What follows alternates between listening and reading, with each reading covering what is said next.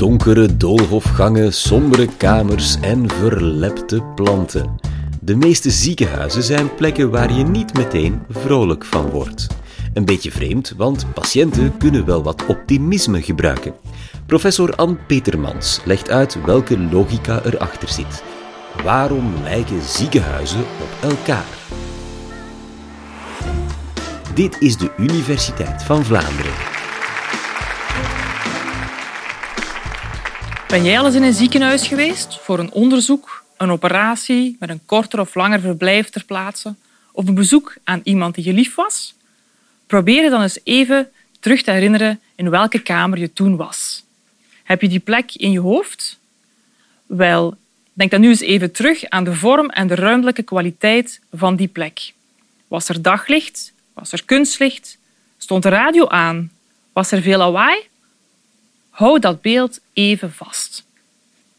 Ik stelde daarnet al die vragen om duidelijk te maken dat in design, in architectuur, eigenlijk elk detail telt.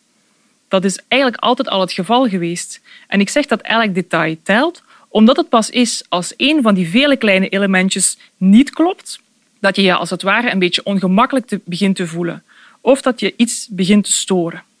Elk detail telt in een ontwerp. En dat is eigenlijk hoe langer, hoe meer het geval. Dat was echter niet altijd zo.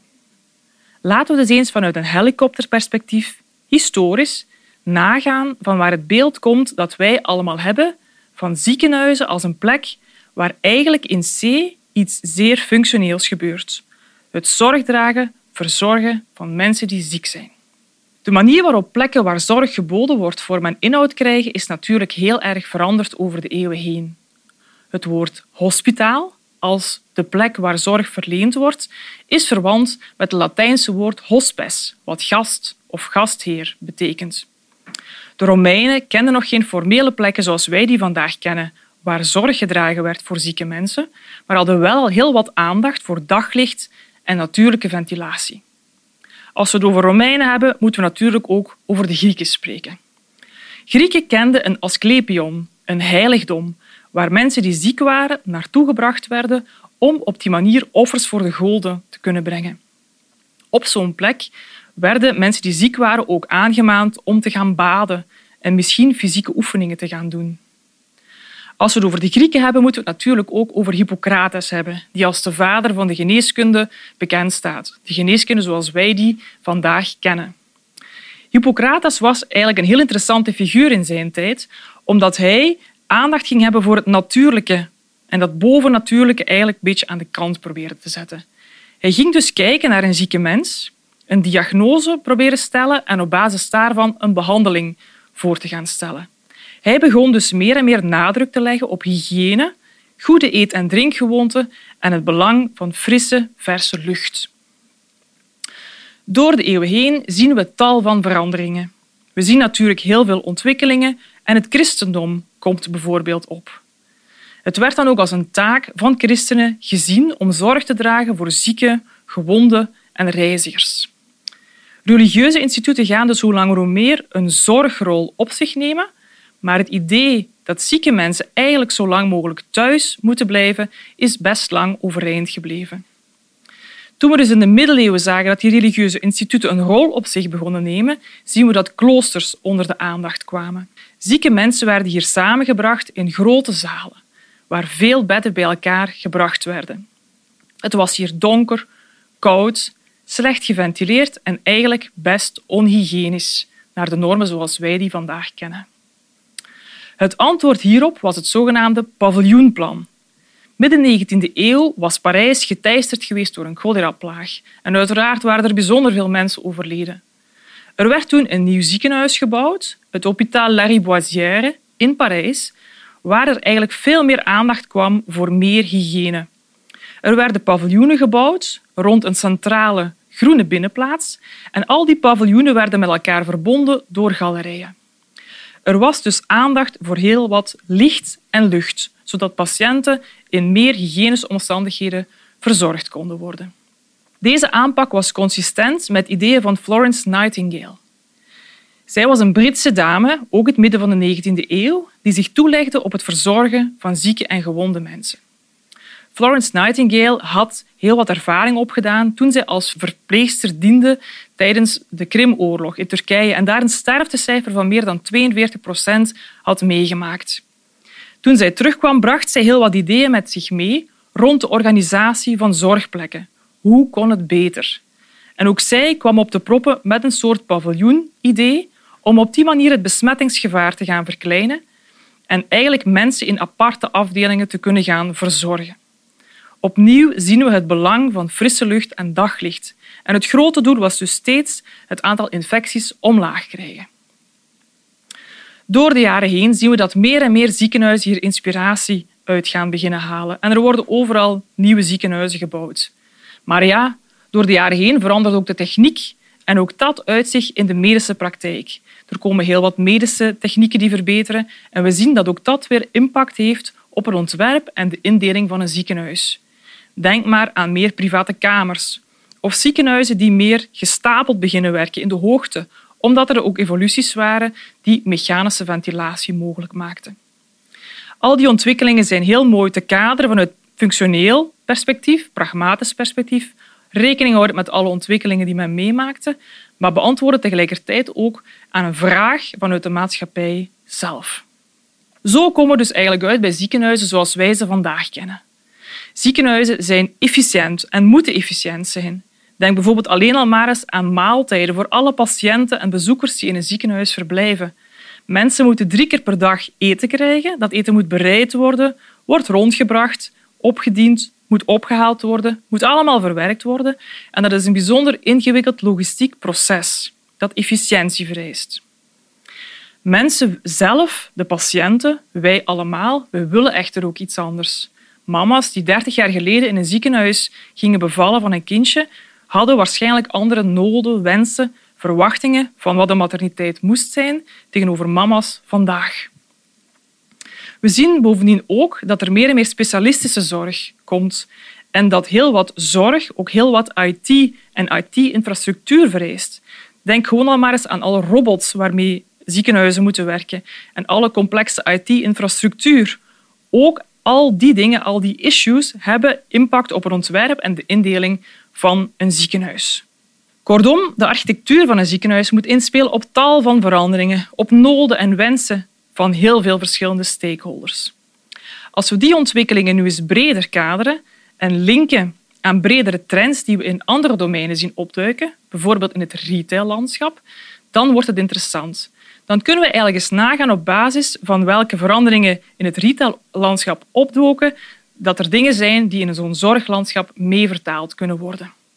Laten we dus eens een uitstapje maken naar die retailwereld en we kunnen dat doen aan de hand van het voorbeeld van een kopje koffie. Stel, je wilt een kop koffie. In wat Pine en Gilmore een grondstof-economie noemden, gingen mensen zelf aan de slag en gingen ze thuis koffiebonen malen. Om op die manier tot een kop koffie te kunnen komen. We zien dat de prijs van een kop koffie omgerekend 1 à 2 cent was. In een goedereneconomie gingen mensen niet meer zelf aan de slag om koffiebonen te malen, maar gingen ze een pakje gemalen koffie kopen. Op die manier was die tas koffie misschien een beetje sneller klaar. Omgerekend stijgt de prijs van die kop koffie.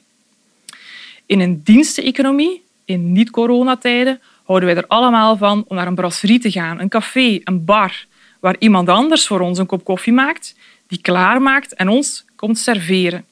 We betalen dus voor een dienst en we zien dat de prijs van diezelfde kop koffie stijgt. In een belevenis-economie, dat is ook een interessante, zien we eigenlijk de laatste 10, 15 jaar heel wat koffiebars opduiken in alle steden en gemeenten die we kennen.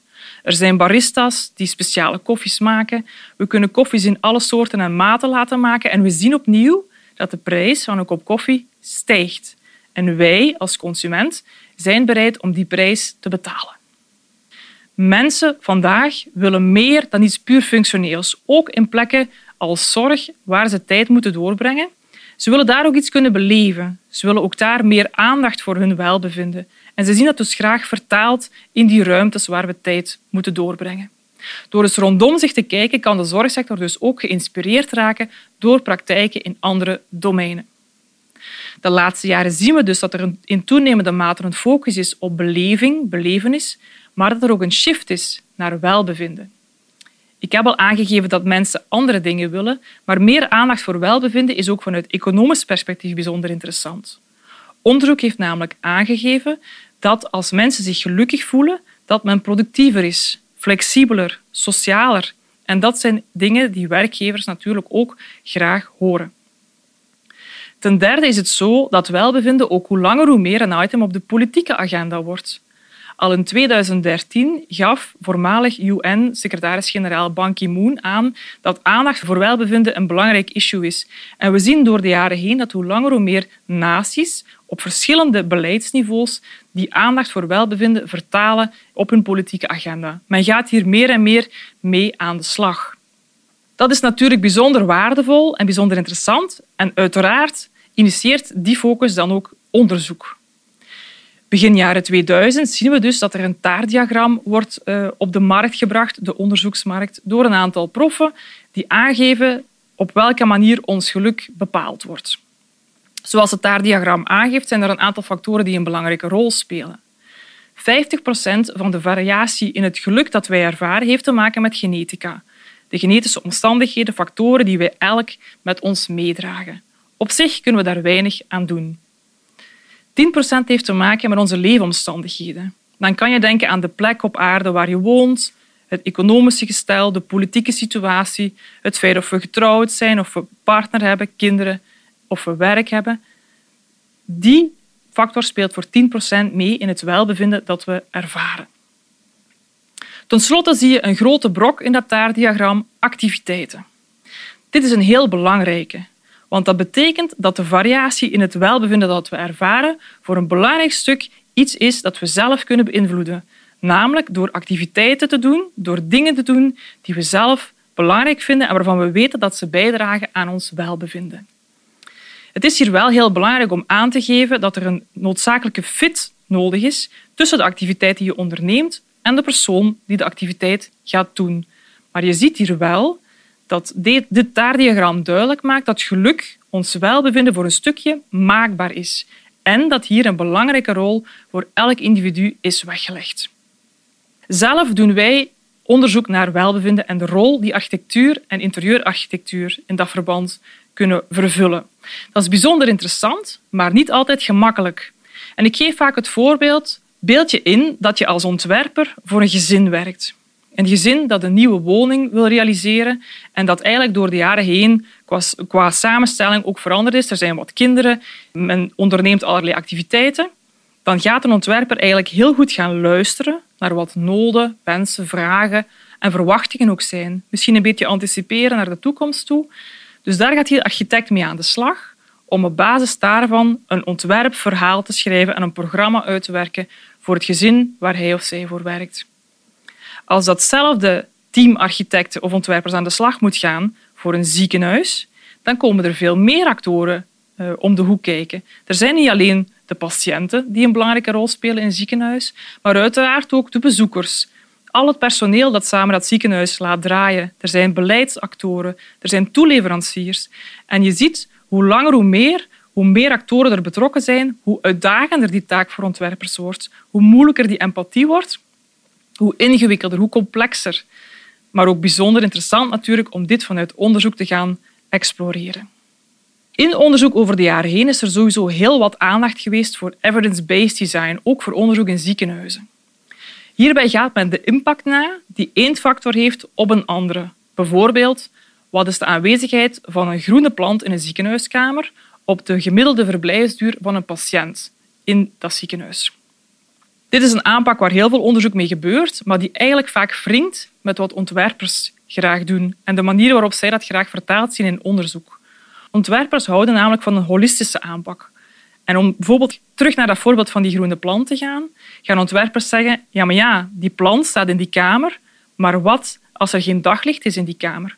Wat als de temperatuur veel te hoog is? We moeten rekening houden met veel meer factoren dan alleen die plant in die kamer, want er is veel meer dat samen een beleving geeft voor die patiënt en dat zijn of haar welbevinden gaat beïnvloeden. In onderzoek proberen wij dus altijd een tussenweg te zoeken tussen al die verschillende aspecten en gaan we nagaan op welke manier we op de beste manier meer inzicht in dergelijke praktijken kunnen gaan uh, bereiken. Om af te sluiten ga ik dus even terug naar de centrale vraag. Ziekenhuizen lijken vandaag de dag dus misschien wel wat op elkaar, maar we merken dat het humane aspect en aandacht voor welbevinden echt wel begint door te breken. Er zijn bijvoorbeeld ziekenhuizen die investeren in het creëren van verblijfsplekken voor ouders van wie een kind langdurig in een ziekenhuis moet gaan verblijven, om op die manier het mogelijk te maken om ook als gezin te kunnen blijven functioneren. Andere ziekenhuizen investeren in de band tussen mens en dier, omdat we ook weer weten uit onderzoek dat dat een hele heilzame band is die mensen echt wel interessant en waardevol vinden. Verder zien we ook dat palliatieve zorg bijvoorbeeld de laatste jaren een heel interessante evolutie heeft doorgemaakt en gelukkig maar. Ziekenhuizen zullen blijven inspelen op nieuwe ontwikkelingen en zullen op die manier eigenlijk naar de toekomst toe meer en meer van elkaar verschillen. We hopen dat ze steeds goed ingebed blijven, elk in zijn unieke context, unieke buurt, steeds met aandacht voor patiënten, zorgverleners en alle andere stakeholders die samen een ziekenhuis maken. Op die manier zijn ze klaar voor de toekomst.